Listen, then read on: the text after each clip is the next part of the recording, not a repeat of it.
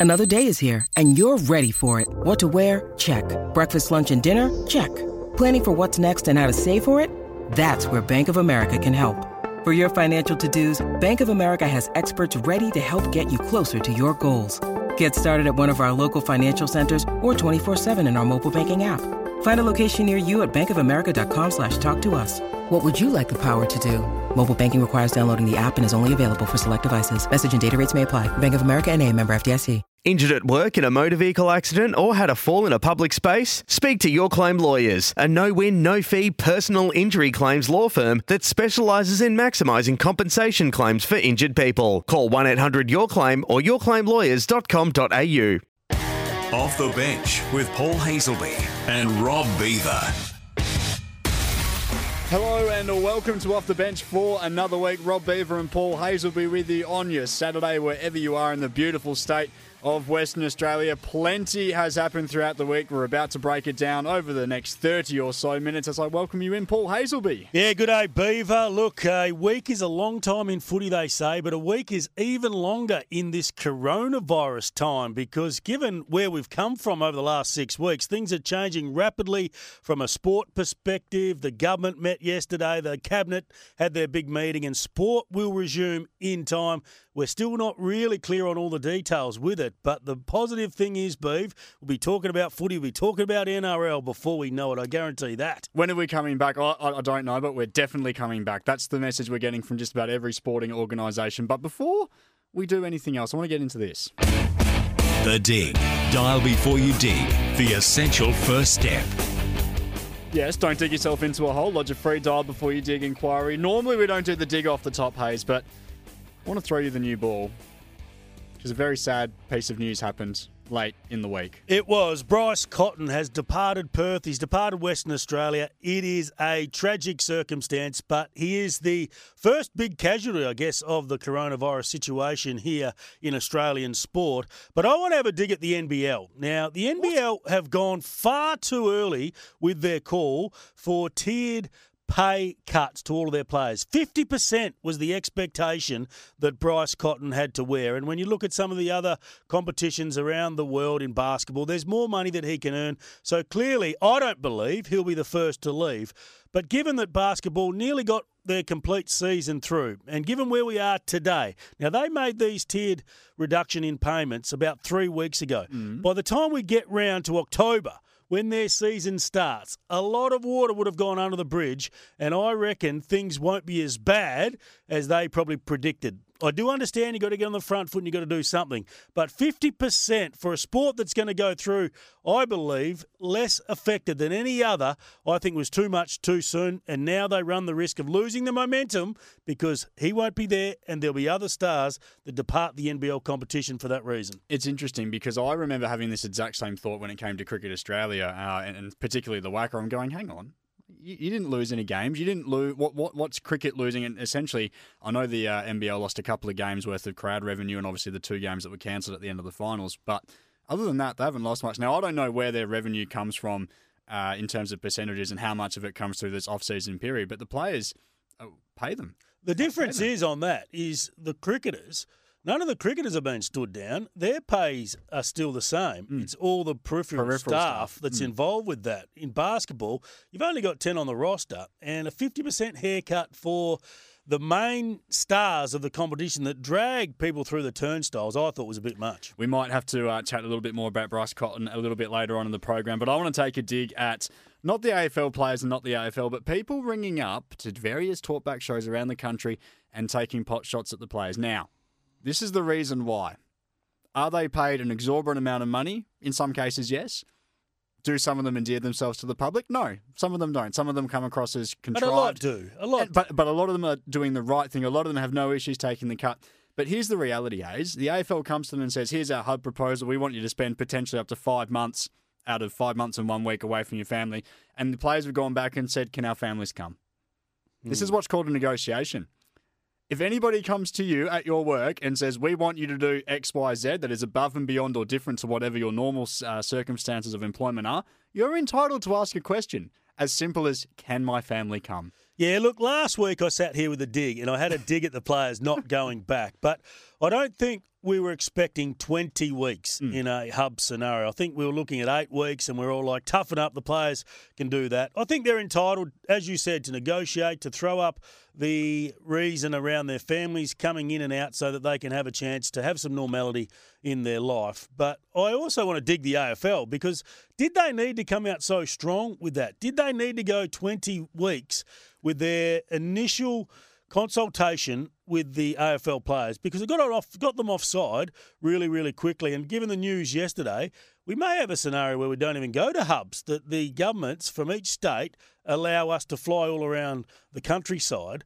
A lot has changed in three days, and I think the AFL went in too strong. I I can see why they did it because they need to plan for a worst case scenario. And who knows? Maybe in two weeks' time, we're not even having this conversation. Plenty more still to come here on Off the Bench. We're going to uh, take a little bit of a look at some of the media personalities that may have just fluffed their lines a little bit during the week, a little bit later on as well, Hayes. Now, I'm not going to play the one that you messed up earlier in the week, so don't worry about that. This is Off the Bench. Off the bench with Paul Hasleby and Rob Beaver. Welcome back to Off the Bench. Rob Beaver and Paul Hasleby with you. We spoke a little bit off the top, Hayes, uh, regarding the news that Bryce Cotton has opted out of his contract with the Perth Wildcats. So you had a little bit of a dig at the NBL saying maybe they should have left it up to the clubs individually to look at their salary cap and say, uh, look, every club needs to make a whatever the, the cut is, a 25%, 40% cut to their cap. However you choose to do it is on you. But uh, at the end of the day, the way that it's worked out, Bryce Cotton announced he is walking out of his contract to do what is best for his family. Sad news for the Perth Wildcats for a guy that's been instrumental to the, last five years. Is it 100% done though? Like, yes, he's he's he's taken up that opt out clause, but he had to do that right now, didn't he? So Uh, May 4th was the deadline. Yeah, yes. it's not to say that he's got big offers on the table right now. Given the circumstances around coronavirus, there wouldn't be too many that are forthcoming. He can come back, can't he? If he doesn't make a decision or find the right deal to go overseas and play, it's not 100% done. But do you think he's a European player or can he get back into the NBA? I, I think he's talented enough to be a European player. I think he's unselfish enough to be a European player. But the thing about European leagues is, generally speaking, they like everyone to do a little bit of everything. And Bryce is more than capable of playing a point. He's more of capable than scoring. He's more than capable of uh, even playmaking to a certain extent. But for all the Bryce's positive attributes, defense is not his strongest one, which is why the Wildcats a lot of the times would have Damian Martin at the opposite guard slot to him when they were playing teams. The other thing about Bryce is that due to his height, and he's athletic, but he's not a rebounder in any way, shape, or form. Uh, now, that's not going to necessarily differentiate him from a lot of other smaller guards, but I look at it and I go, what's the money difference between playing for a team in the NBL and playing for a team in Europe? And that just depends on where you land. If you land with uh, Barcelona or Real Madrid, their basketball teams, there's probably a lot of money. But do you really want to go to Spain at a time like this? Is the uh, decision that he'll have to weigh up. Ultimately, though, I think uh, if he decides to come back the to the NBL, generally the Wildcats will hold on to his rights. so he has to come back to the Wildcats. Uh, I think at this stage, as you said, it's basically Bryce going. Let me just see where things are at because the season's still another five or so months away. Uh, let's say it's four months before he has to report to training camp. So going back a couple of months after they won the championship again, Terrico White, there was rumours about him wanting out, wanting to go to southeast Melbourne with potentially a bigger contract offer there. Miles Plumlee is the other import. The new rules state that the Wildcats can only have two. Yep. What do they need to do from here? Do they replace Bryce or do they just focus on keeping those two? Well, this is interesting because essentially, what, as you said, what's happening is that one of those import slots will be gone essentially to save money. Uh, You look at it and go, here's the problem that the Wildcats have. Damian Martin likely to retire. It has been reported uh, in the last couple of weeks through various media outlets that he will. Now, uh, to my knowledge, he hasn't come out and actually said that to the media, but you've got a con- conversation where you go, we just lost the finals MVP, Bryce Cotton, our guard. Terrico White had a stinking patch towards the end of the season in the finals um, campaign. I don't think Terrico's the answer to replace Bryce. But then you go, well, we also need to keep Miles because Miles was the reason, arguably, we were able to take on mm. Andrew Bogut and the Sydney Kings, and they got rid of Dario Hunt in the process of doing that. So I don't know where you go. If Terrico wants to leave, I think that's a godsend at this point. Not because I think he's a bad player, but because I think it gives the Wildcats flexibility. Whether it's Bryce comes back, brilliant. We don't need to worry about Miles because the two out of those three that you want to keep are Bryce and Miles. Whether or not that's actually possible going forward, we're not sure. It was the news we didn't want to hear, Bryce Cotton. It makes it hard for the Wildcats to to win another championship back to back to back. But they're the ch- they're the champs, aren't they, at finding the right people? But with COVID nineteen out there affecting all leagues, it's going to make it more difficult for them to bring in the right player, particularly with the financial restrictions as well. And the other thing is, you're not going to have as much opportunity to scout a lot of these European and overseas players simply because there won't be games going on. This is off the bench. Rob Beaver and Paul Hasleby with you. Plenty more still to come. Off the bench with Paul Hasleby and Rob Beaver. Welcome back to Off the Bench. Rob Beaver, Paul Hasleby with you now. Paul, uh, for those who don't know, people who work in radio, now I produce a program with you during the week. I'm obviously here with you on a Saturday. Things don't always go flawlessly, and this is why we've got Choices Flooring coming on as part of the program. Big, uh, big props to Choices Flooring for off the record. Choices Flooring, floors for a living sale, is now on. Now, people make mistakes, don't they, Hayes? Well, look, You've the been known to audience make out the odd there probably knows that I get most of my words out all the time. I'm very clean, sharp.